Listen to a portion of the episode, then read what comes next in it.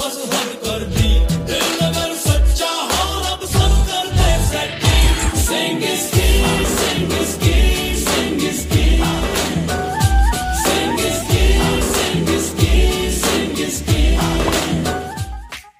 नमस्कार दोस्तों, आज हम बात करने जा रहे हैं रेफरेंडम 2020 की। ये रेफरेंडम सिक्स फॉर जस्टिस नाम के एक ऑर्गेनाइजेशन ने शुरू किया है, जो दावा कर रही है कि सिक्स के साथ हिंदुस्तान में हमेशा से बुरा बर्ताव होता आया है। उनका कहना है कि वो 1984 में हुए दंगों को भूलने को तैयार नहीं है। ये ऑर्गेनाइजेशन सिक्स को मोटिवेट कर रही है, या यूँ कह लीजिए कि ब्रेन वॉश करने की कोशिश कर रही है कि वो इस रेफरेंडम में रजिस्टर करें और पंजाब को एक अलग नेशन बनाने के लिए अपना वोट दें। उनका कहना है कि जो काम संत भिंद्रा वाला पूरा नहीं करवाए थे वो काम पूरा कर दिखाएंगे और सिख कम्युनिटी के लिए एक अलग देश बनाएंगे जिसका नाम होगा खालिस्तान ਗਈ ਆ ਸਾਡੇ ਸਿੱਖਾਂ ਦੇ ਗਲਿਆਂ ਦੇ ਵਿੱਚ ਟਾਇਰ ਪਾ ਕੇ ਮਾਰ ਦਿੱਤੇ ਗਏ ਆ ਸਾਡੀਆਂ ਧੀਆਂ ਭੈਣਾਂ ਦੀਆਂ ਇੱਜ਼ਤਾਂ ਲੁੱਟੀਆਂ ਗਈਆਂ ਔਰ ਪੂਰੀ ਹਕੂਮਤ ਪੂਰੀ ਭਾਰਤੀ ਹਕੂਮਤ ਇਸ ਦੇ ਵਿੱਚ ਹਿੱਸਾ ਪਾਇਆ ਸੀ ਕਿਸੇ ਇੱਕ ਨੇ ਨਹੀਂ ਸੀ ਪਾਇਆ ਉਸ ਦਿਨ ਲਾਈਨ ਖਿੱਚ ਦਿੱਤੀ ਗਈ ਸੀ ਕਿ ਸਿੱਖ ਇੰਡੀਅਨ ਨਹੀਂ ਹੈ ਇਹ ਗੱਲ ਯਾਦ ਰੱਖਣ ਦਿੱਲੀ ਦੇ ਸਿੱਖ ਇਹ ਨਸਲ ਕੁਸ਼ੀ ਹਜੇ ਮੁੱਕੀ ਨਹੀਂ ਹੈ ਇਹ ਫਿਰ ਤੁਹਾਡੇ ਤੇ ਆਏਗੀ ਜੇ ਤੁਸੀਂ ਸਿੱਖ ਦੀ ਹੋਂਦ ਨੂੰ ਬਚਾਣਾ ਹੈ ਜੇ ਤੁਸੀਂ ਆਪਣੇ ਭਵਿੱਖ ਨੂੰ ਬਚਾਣਾ ਹੈ ਤਾਂ ਤੁਹਾਨੂੰ ਸਾਥ ਦੇਣਾ ਪਏਗਾ ਆਜ਼ਾਦ ਮੁਲਕ ਪੰਜਾਬ इस वीडियो में आपने गुरपतवंत सिंह पन्नू को देखा जो कि पेशे से एक लीगल एडवाइजर हैं और सिक्स फॉर जस्टिस को लीड कर रहे हैं आपको ये पूरा मैटर थोड़ा सिमिलर साउंड कर रहा है ना तो आप सही राह पर हैं।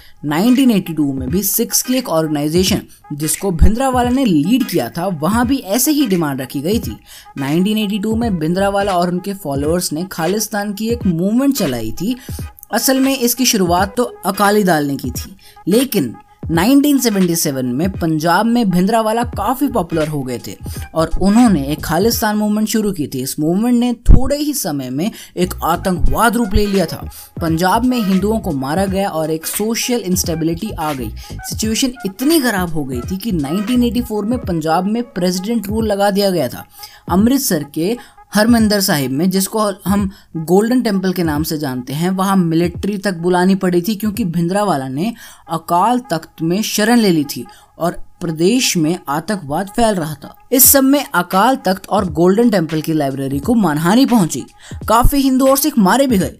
और इसी को याद रखते हुए ट्विटर पर नेवर फॉरगेट 1984 और दिल्ली बनेगा खालिस्तान का हैशटैग कैंपेन भी चलाया जा रहा है। आज दिल्ली में इस रेफरेंडम में वोटिंग का दिन था। काफ़ी प्रमोशन भी किया गया था।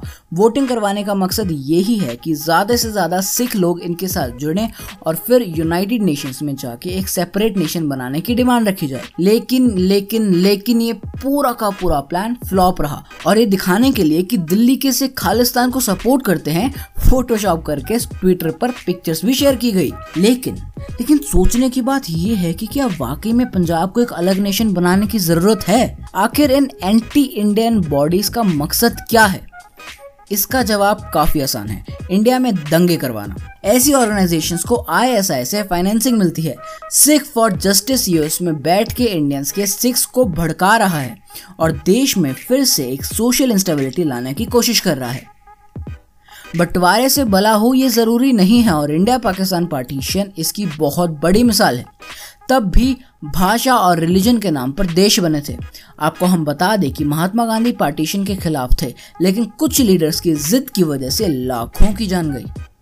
उम्मीद है आपको हमारी वीडियो पसंद आई होगी। अगर आप जानना चाहते हैं कि 1984 में ऐसा क्या हुआ था कि सिख इससे भुलाने को तैयार नहीं है और खालिस्तान बनाने की पहल कहाँ से हुई और क्यों हुई तो कमेंट बॉक्स में ज़रूर बताएँ। लाइक और सब्सक्राइब करना ना भूलें। मैं देव आपके लिए ऐसे ही महत्वपूर्ण खबरें लाता रहूँगा और साथ में बेल आइकन प्रेस करना ना भूलें ताकि हमारे चैनल की कोई भी नोटिफिकेशन आप मिस ना कर सकें। धन्यवाद।